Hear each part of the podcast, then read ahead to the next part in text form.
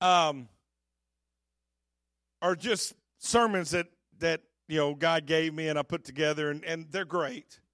But then there's other times when God births something in my heart, and and the series that I'm starting today called Caller ID is a, a sermon series that God birthed in my heart in the middle of the night in Broken Bow, Oklahoma. As I told you last week, I was secluded out into a trailer all by myself. Everybody else stayed in the church building and they kicked me out into a trailer in the parking lot. But I got to sleep out there and I didn't have to hear anybody else snore like my dad. Um, and they didn't get to hear me snore, and that was a good thing. But um, but I woke up in the middle of the night and I had this idea of, and, as I told you before several times in talking about this series that was coming up, I woke up with the thought, what if the rapture happened? It wasn't a scary thing, but I thought if I was to be here or some way could see my phone from heaven, that would be a better view of it. See my phone. Who would I not want to see come up on my caller ID?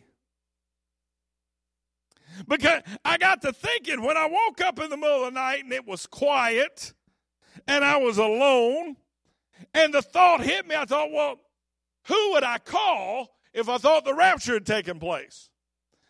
Because if I called somebody that I thought was godly, they shouldn't answer the phone. And then I got to thinking, what if somebody called me? What name would break my heart if I looked on that phone and went, oh, Dad?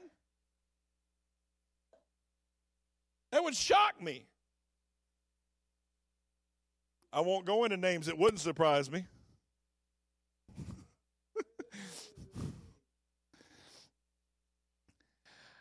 all of a sudden, I began to think about this.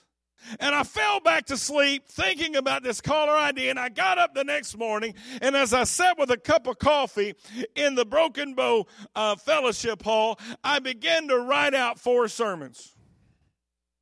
The titles and the scriptures and the ideas of caller ID. And I, I come up with the idea that we have caller ID on our phones nowadays. I remember the first time we got a caller ID at the house, little box that sat next to the phone. Some of you remember those days. Back when we still had phones that were attached to the wall. And, and it would come up and tell you who was calling. And man, that was a wonderful thing. Because now we have the opportunity to screen calls. We can now look and go, oh, I don't want to talk to them. Capital One, nope, I'm busy. Dad, he might give me money. Yes. What do you? Beth, no, not right now. Brian, no. And, all of a sudden, we began to start being able to screen calls.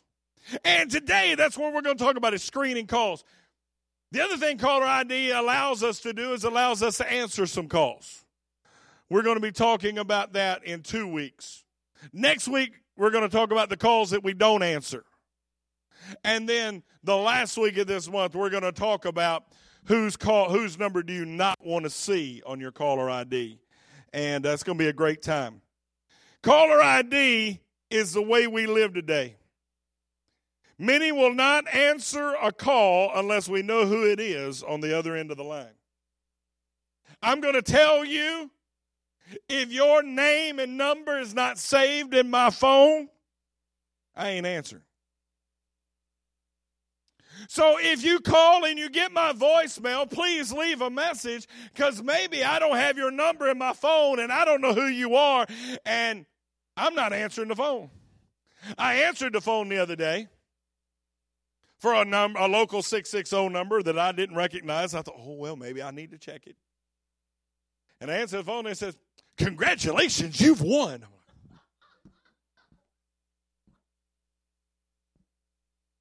Or I answered the phone the other day and they said, Congratulations to us, you owe us. And I thought, oh man, I didn't want to talk to them. I owe them money. And so we screen our calls. Today, I want to talk for a few minutes about the screened calls in our life and where we need to pay attention to calls that we ignore and calls that we answer. Let me tell you something. There are a few calls we need to screen. Some of you need to right now start screening some calls emotionally and spiritually in your life because you're letting way too many people speak into your heart, speak into your mind, and you're confused and you're upset and you're in turmoil, not because of things that you've done, not because of things that God has done, not even because of things the devil has done, but because you've allowed too many voices to speak in your head. We need to start screening some calls. We need to start making some decisions. I want you to open your Bibles with me today. Second Timothy chapter 3, we're going to begin reading in verse number 1. Reading from the New Living Translation of the Bible today.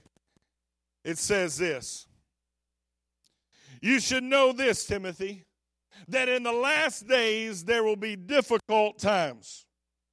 For people will love only themselves and their money they will be boastful and proud, scoffing at God, disobedient to their parents, and ungrateful.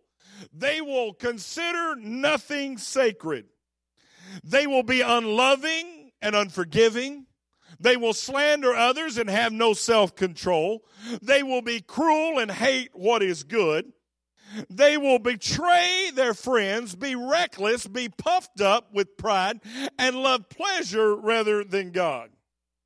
They will act religious, but they will reject the power that can make them godly. Stay away from people like that. They are the kind who work their way into people's homes and win the confidence of vulnerable women, who are burdened with the guilt and sin and controlled by various desires. Such women are forever following new teachings but they're never able to understand the truth. These teachers oppose the truth just as Jannes and Jambres opposed Moses. They, are de- they have depraved minds and a counterfeit faith. But they don't get away with it for long. But they won't get away with it for long. Someday everyone will recognize what fools they are, just as Jannes and Jambres. But you, Timothy, certainly know what I teach, how I live, and what my purpose in life is. You know my faith, my patience, my love, and my endurance. You know how much persecution and suffering I've endured. You know all about how I, per, how I was persecuted in Antioch, Itham, and Lystra. But the Lord rescued me from all of it. Yes, to everyone who wants to live a godly life in Christ, Jesus will suffer persecution. But evil people and impostors will flourish. They will deceive others and will be themselves be deceived. But you must remain faithful to the things you have been taught you know they are true. You know you can trust those who taught you. Let's go to the Lord in prayer. Dear Heavenly Father, Lord, I come to you right now. Lord, I thank you and I praise you for your mercy, your grace, your peace. And Lord, I ask that you would send your victory, send your power, and send your anointing onto this service. Lord, I give you glory, I give you praise, and I give you honor in Jesus' name. Amen. You may be seated. Today we're talking about screening calls. We need to screen the thoughts and the actions in our life. We need to come to a place that just like we screen our telephone, why do we screen calls? we screen calls because we don't want to talk to certain people at certain times. I've had a hard time with this. Used to, I could. There was a day that I wouldn't have been able to preach this message. Because there was a time in my life that I was so caught up with being the center of attention that I had to answer every time the phone rang. Because somebody wanted to talk to me. Oh, it's just a telemarketer, but they wanted to talk to me. They called me. Oh, oh, it's just this one or that one. Oh, but they want to talk to me. I mean, I, I, I, I couldn't let a phone ring. I got news for you. I have been delivered of that affliction. I told the MIPs at the MIP seminar last month, I told them that I have learned the art of forgetting to turn the ringer on on my phone from Sunday morning service till sometime about Wednesday. Oops. You know why? Because Mondays I am exhausted. And I don't really, you know, if I see the phone, I'll answer it. I often will call people back, but I don't even turn the ringer on for a day. Why? So I don't have to not answer it. Sometimes we need to screen our call. I'll be driving down the road and thinking and praying and praising or listening to sports.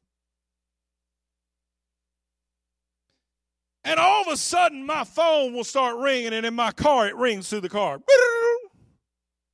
And I will look on my phone, and it'll say, Brian Githens. When when when Brian first came and become a part of our church, he didn't call me very often.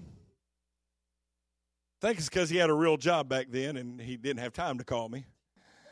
And, and when he would call me, I would give him my patent answer. Greetings and salutations, hellos, howdies, how's, and all that because jazz in the name of Jesus Christ, the Lord and Savior, soon coming King. Pastor Brian doesn't have a real job anymore. He's letting that leg heal. And so he's got more time. Rennie's got the same face I get sometimes. And he calls me. Let me tell you something. Brian doesn't get greetings and salutations, hellos, howdy's, highs, all that good jazz in Jesus' name, Lord and Savior, whatever it is. You know what he gets? He gets, yeah. What you want? Uh huh. Why? Because, uh, again, I was listening to Sports Center. And Brian called. You see, we screen calls because we need to control who speaks in our life. I got news for you. I've had a few seasons in my life where people want to speak nastiness into my life. They want to argue, they want to they want to fuss, they want to fight. I'm going to pick when I'm going to talk to them about that. Pastor, you mean if I'm mad at you and I call you, you may not answer? Not if I'm in a you don't want me to answer if I'm not in a good mood. You don't want me to be honest with you. I I, I had somebody call me one time in a situation and I was not in a good mood and, and, and I will not give you all the details of the call, but I will tell you that probably responded in a way that I probably shouldn't have. I, I, I, told them that if I had the choice, I wouldn't be putting up with them. if I was, if I had the choice to deal with you, I'd tell you to go away. Basically, is what I told them because I wasn't in a good mood. I should have screened that call. And so, as I begin to talk about screening calls, I want us to understand that emotionally we get calls every day. Spiritually, we get calls every day. Sometimes we call them temptation. On the first slide that I had, it said in the caller ID section, it said temptations. The devil will contact us with opportunities to think wrong, to do wrong, to act wrong. And God will call us emotionally and spiritually to think right and to do right and to act right. And we've got to decide which of these calls that we are going to answer. We need to screen some calls to our heart and to our minds. In this passage of scripture we read, Paul was instructing Timothy to pay attention to his life versus the life of his culture. Culture will mess with, mess with us. There are several calls that I see that comes in according to Paul. He says sometimes the phone's going to ring. Selfishness is going to be on the other end of the line. He says in the second verse of chapter 3, he says, For people will love only themselves and their money. Now, as I go into this, I don't think I need to tell you. Hopefully, you heard this when I read the scriptures. When Paul lays out what the last days are going to look like, he lays out a picture of today. He lays out exactly where we're at. And one of the things he says first is that people will be lovers of only themselves. It's all about me. Sometimes the only worship we know is worship of ourselves. And people will call you and talk about themselves. The devil will call you and talk about you. Last week we talked about Paul walking through the streets of Philippi and the demonic spirit came and began to praise him. Begin to say, Oh, listen, these men are, are men of God. You need to hear their voice. And it sounds so positive. And I talked about it last week how that sometimes the voice of the enemy will bring praise to you. Because if he can bring praise to you, it takes praise away from God. Now, I got news for you. You want something that's going to mess up your life quicker than anything? Let people start praising you. Mm. Let people come up and say, Oh, you preach good. Can I tell you the best, usually the best preacher in the church? Anybody other than the pastor. When I was a youth pastor, man, I get to preach. People, oh, we like that kind of preaching. Oh, that was awesome. Because I wasn't the pastor. Oh, I'm an evangelist. When I get to go evangelize and preach a revival somewhere, oh man, you think I was Curtis Silcox, man. Oh, wow, you're so good. Wish we had preaching like that around here all the time. Now, as an evangelist, I thought that was pretty cool. As a pastor, I thought that call needed to be screened. Because I've been there as a pastor when people have come up to an evangelist or to my father and say, Oh, I wish we had preaching like that all the time. And I'm like, Hey, hey, who am I? Chopped liver? Some of them said, Yeah, you are. Uh, it, it's, it's about building up, it's about building a personality rather than building God. When the devil starts speaking to you and praising you, oh, I've been there. Oh, you're better at that than they are. Oh, if they could do that as good as you do that. Oh, I, I've sat in camp meeting services with great preachers preaching the house down, the anointing flowing, and had the devil set in my ear and go, well, they should have let you preach. You preach that sermon better than he could. You know what? It, it was a call from selfishness. It was a call from self grandization. I think that's a word. If not, I just made it one. I have the power to do that. It, it, it was a call from puffing up your ego. Selfishness will call you and tell you that everything is about you and everything that you do is best. But every time God gives you a call of selfishness, Christ, Jesus will give you a call of purpose. Verse 10, it says, But you, Timothy, certainly know what I teach and how I live, and what my purpose in life is.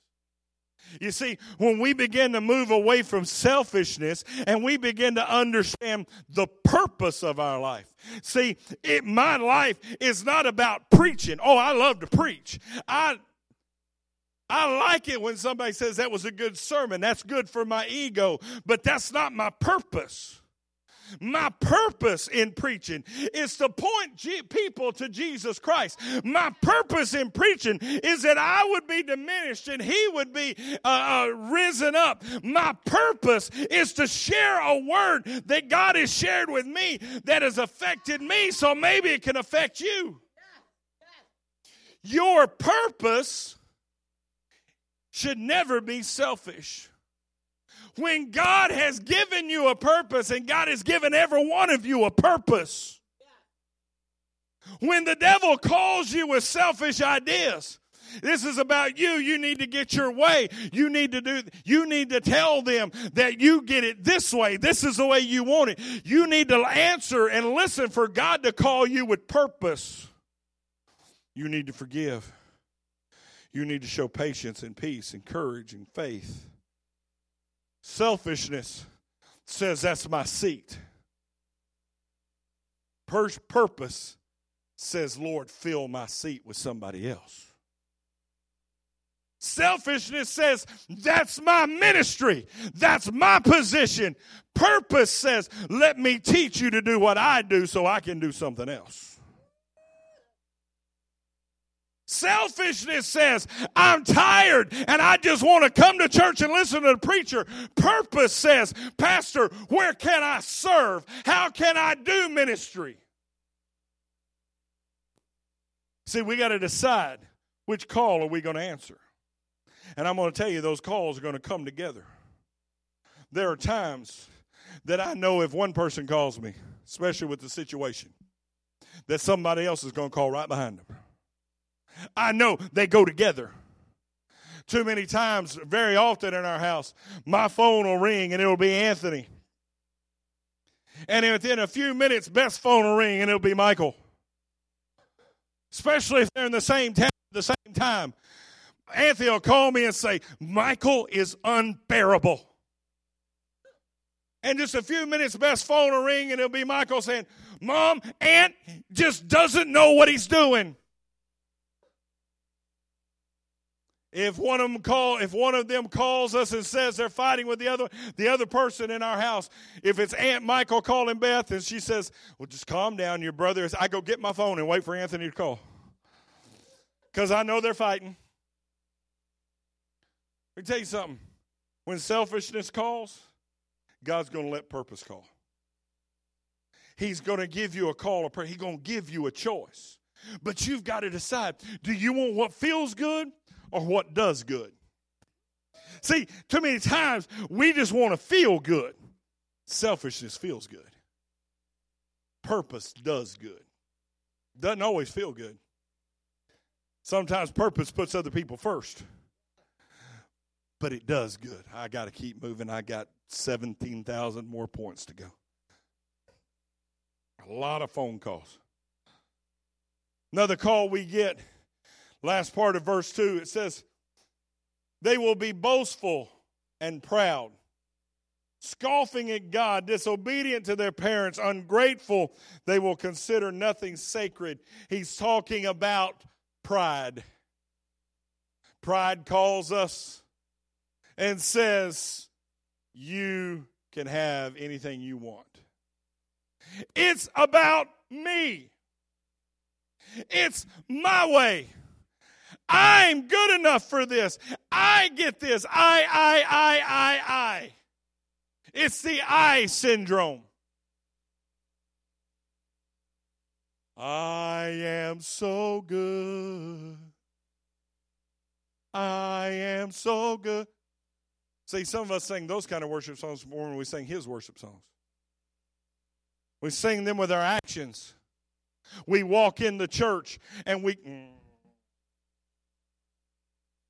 understand not everybody that carries a big Bible falls into this platform. But sometimes we walk into church carrying a 40 pound Bible, trying to tell people how holy and how good we are because our Bible is, my Bible is bigger than your Bible.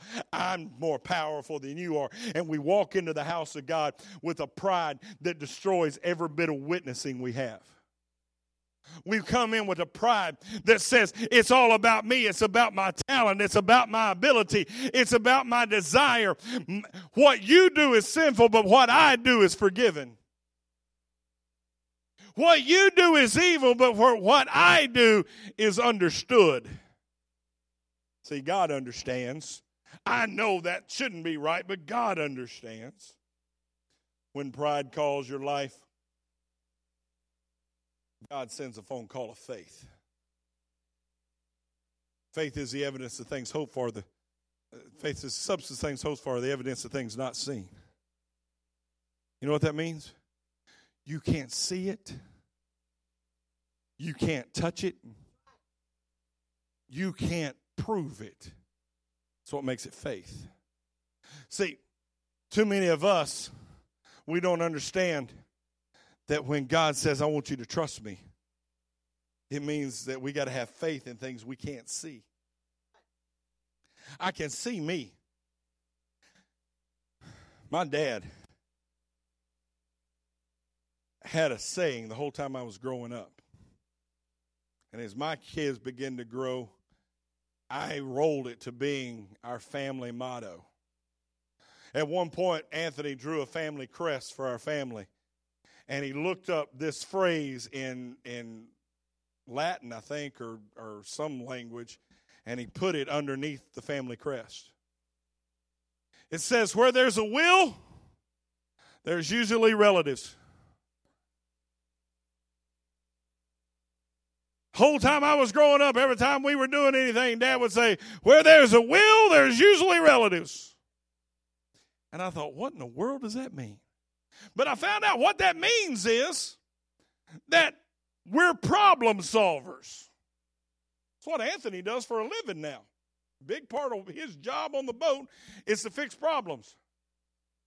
We, we see an issue and we go, oh, well, if we do this, if we do that, if we do this, we can make it work. Now, I'm going to be honest with you. Dad and I have this talent. We can make things work. Rarely do we make them work right but we can make them work. I've told you before, when I was a kid, I loved it when my bicycle would break and my dad would get out there and start trying to fix my bike because that usually meant I was getting a new bike. Because he would get it to working, but it didn't work right. And, and we get ourselves in things where we think from our pride that we can fix this. If we can make it look right, it has to be right. Just because it looks right doesn't mean it is right. But God calls and says, move away from your pride and have some faith. But God, I can't see it. God, I can't touch it. God, I, I can't understand how this is supposed to work. And God said that's why we call it faith. You have to believe in what you can't see. And when we begin to answer the calls of faith and screen out the calls of pride, we begin to walk in God's victory rather than ours. Next call we get it's call of unforgiveness. Verse 3 they will be unloving, unforgiving. They will slander others. They will have no self control. They will be cruel and hate what is good. I think the biggest struggle that we have in the modern church is too many people have answered the call of unforgiveness. I know what you did. I can't forgive you for the words you said. I can't forgive you for the actions you did. We're unforgiving to fellow church members.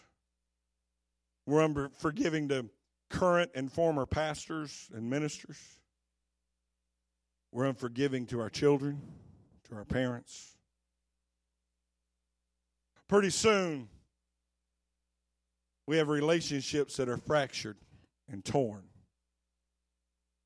because somebody made one statement or stood on one principle that you didn't agree with 30 years ago. Somebody decided to do something you didn't think was right 25 years ago. And your relationship with them is fractured. But more important than that, you begin to carry an unforgiveness in your heart that God says, I can't, for, if you don't forgive those that trespass against you, my Father can't forgive you. Do you understand? We talk about blasphemy of the Holy Spirit as the only unforgivable sin. Unforgiveness is an unforgivable sin. As long as we carry it, Christ, God cannot, according to the Word of God, according to the Sermon on the Mount, God cannot forgive us if we don't forgive other people. But you don't know what my daddy did to me. I understand it may have been horrible, it may have been unbearable, but you have to forgive. Because if they repent of what they've done to you, but you don't forgive them, they'll go to heaven and you'll go to hell. But you don't know what this one did. I'm going to tell you, I grew up in a pastor's home. I've been in the preacher's house my whole life. I can tell you some stories about some things some people have done to me, have done to my dad. I can tell you about times that they talked about us times that they ran us out, times that they slandered us publicly. But if I don't forgive, I'm destined for judgment. But unforgiveness feels so good. It does. You know what they did to me? I'll never forgive them for that you feel like you've taken power and authority, but the truth of the matter is, what you've done is you've given over your life. We need to screen that call. And we need to accept the call of patience. See if I can get it to come up here. It didn't change. We need to accept the call of patience. Ah! Oh, Pastor, don't ask for patience. Some of you have heard me say this. You know what's wrong with the modern church? Forgive me. You know what's wrong with Souls Harbor?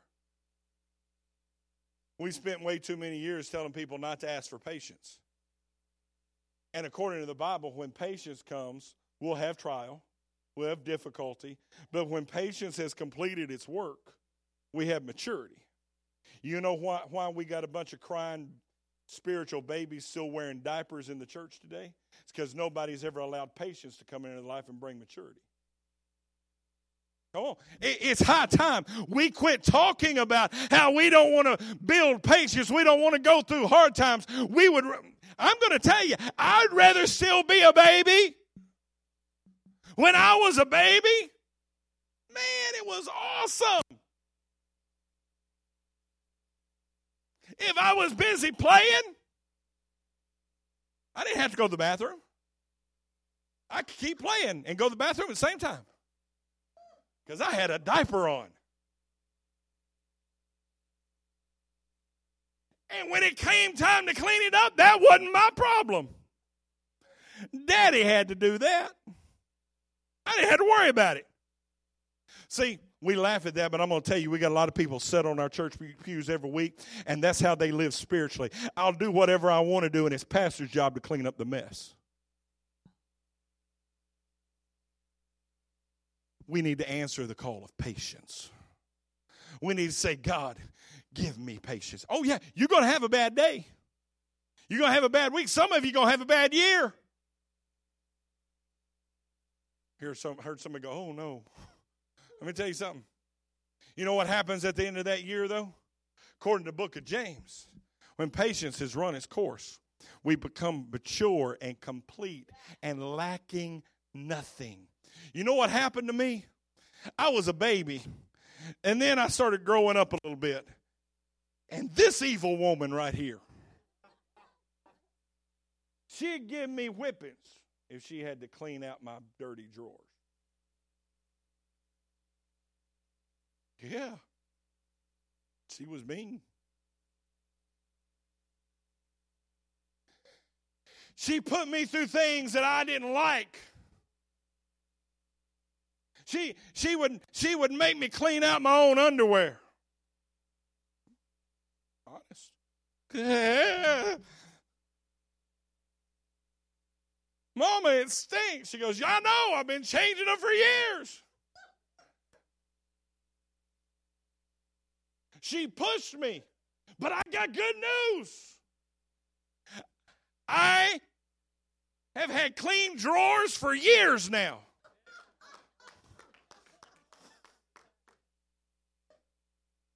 Why? Because I came through some hard times.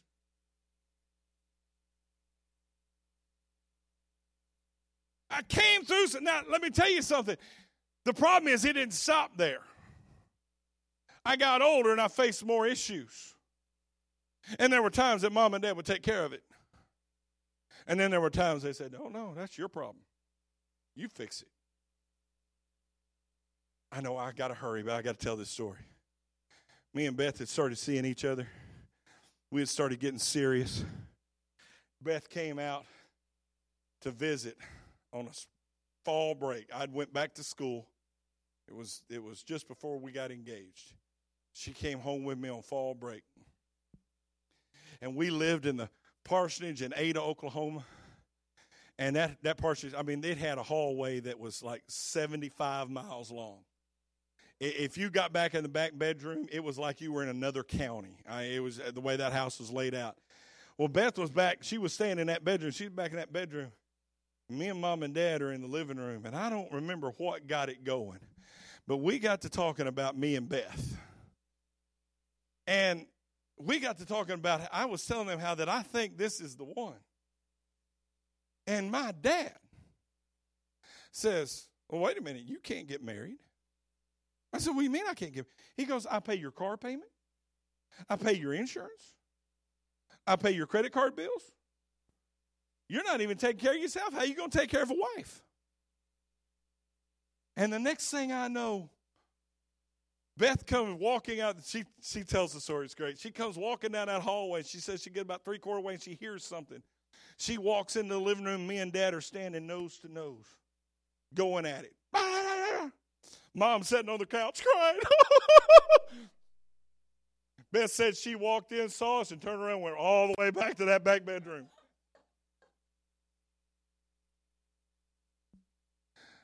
We got through that night. We go back to college.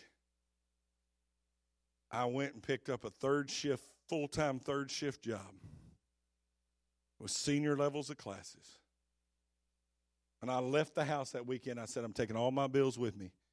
Either they'll come get my car or I'll figure out a way to pay it. And from that moment on, well, until a little while ago, I paid my own bills. Now they're paying bills again, but that's good. No, they're they've always helped. But I had to learn to stand on my feet. And it was hard. But God gave me Beth. A few months later, we were engaged, and 17,000 years later, we finally got married. 26 years, 26 and a half years ago. I did find out this morning we have been friends for nine years, according to Facebook, which is I thought was pretty good. Most people have been married 26 years, haven't been friends for nine. So, uh, when patience comes, when patience comes, it teaches us to move beyond ourself. When patience comes into our life, it teaches us to become mature. It counteracts that unforgiveness. The unforgiveness feels good for a moment. Patience gives us maturity for all of time. The last two calls that we get, the devil will send us a call of religion. Verse 5. They will act religious, but they will reject the power that can make them godly.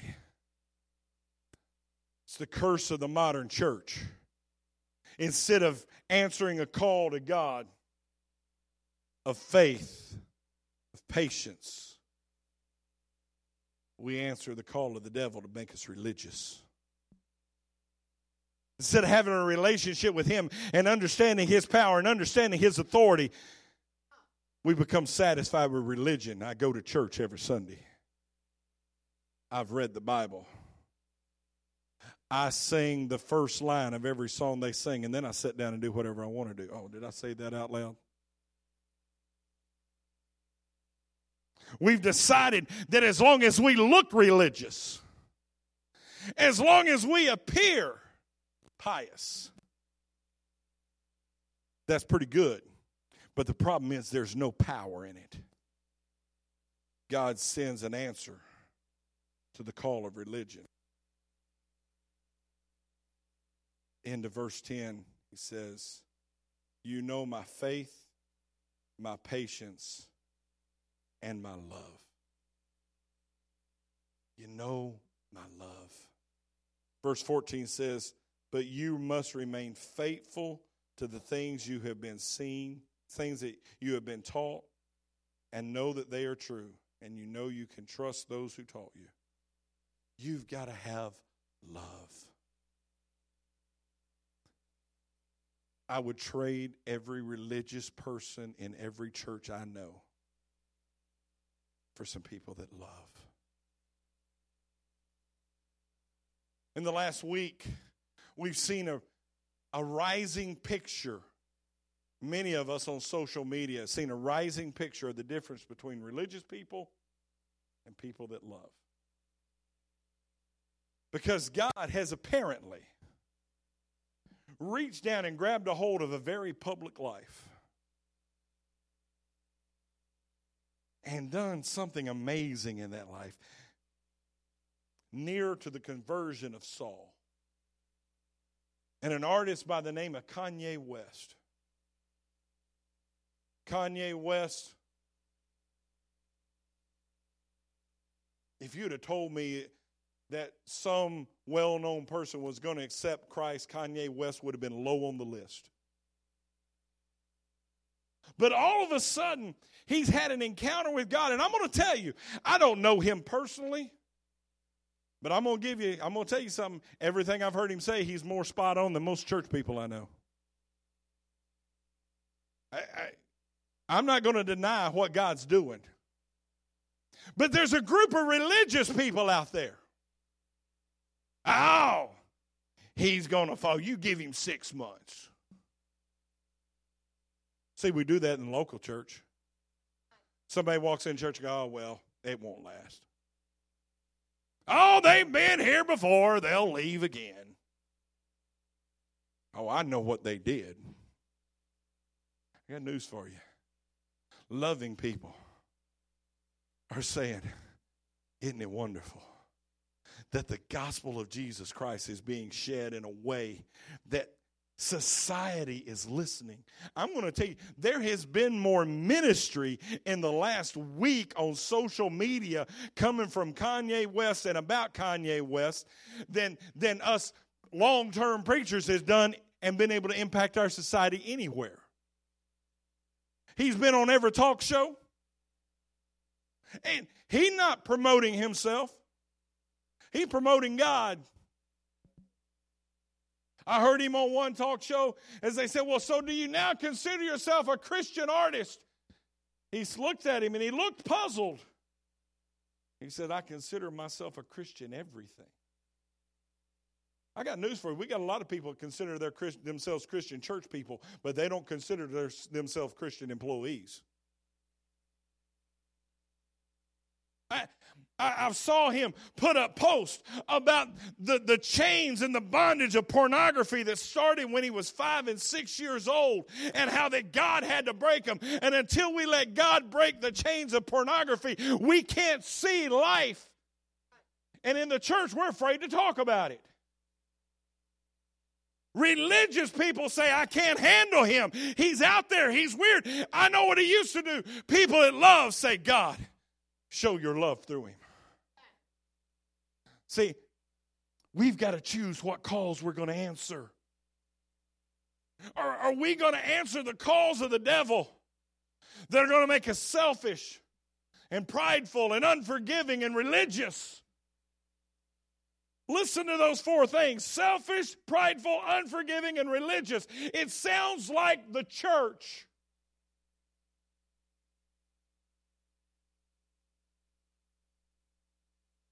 Selfish. I only want the music I like. Prideful. Everything needs to be done for me. Unforgiving. They don't belong here and religious. I know the word, but I don't know the writer of the word. Or are we going to come to a place that we begin to live our life with faith? We begin to live our life with patience. We begin to live our life with, with, with love. We begin to, to be forgiving and faithful and patient. And we begin to let God do in us what we can't do in ourselves. Church, you need to screen some calls in your heart. Because you're going to get a call that's going to be selfish. I don't need that. I don't need that thought. I don't need that mindset. I don't need that action. Lord, let me be trusting. Let me be faithful. Begin to answer God's call for patience. It hurts. It's hard. It's painful. But it's productive. Where? What call are you going to answer? What call are you going to say, Yes. Next week, we're going to talk about unanswered calls. But we're going to go to the times that God calls us and we say, No, no, I can't do that. Going to talk about what you lose when you don't answer God's call. Two weeks the day, we're going to talk about answered calls. We're going to talk about what you gain when you answer God's call. I tell you something. We've got some choices. But we've got to start by becoming picky on what we allow to speak into our life. Every time you answer a phone, you let somebody talk to you. We become pros at deciding who we let speak to us. Can we become pros at who we let speak to us spiritually? Can we screen some calls? Let's go, Lord, in prayer. Dear Heavenly Father, Lord, I thank you for your mercy. I thank you for your grace. I thank you for your goodness and your peace. Lord, I want you to direct my steps. Lord, give me the ability to move in faith, in purpose, in patience, and in love. Lord, help me to refuse the calls of selfishness, pride, unforgiveness, and religion. Lord, speak to my heart, speak to my spirit, and let me walk in your glory.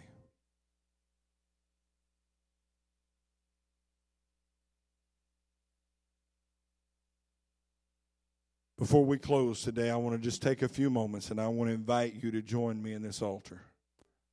Pastor, what's the altar call? The altar call is some of you have been taking a bunch of calls. And you need to find a place and say, God, install a caller ID in my heart. Let me start refusing some things so that I can accept the right ones. Let me know who's calling. Will you come and join me in the altar right now and just ask God to direct your decisions right now, just for a few moments? Won't take long. Come and join me in these altars.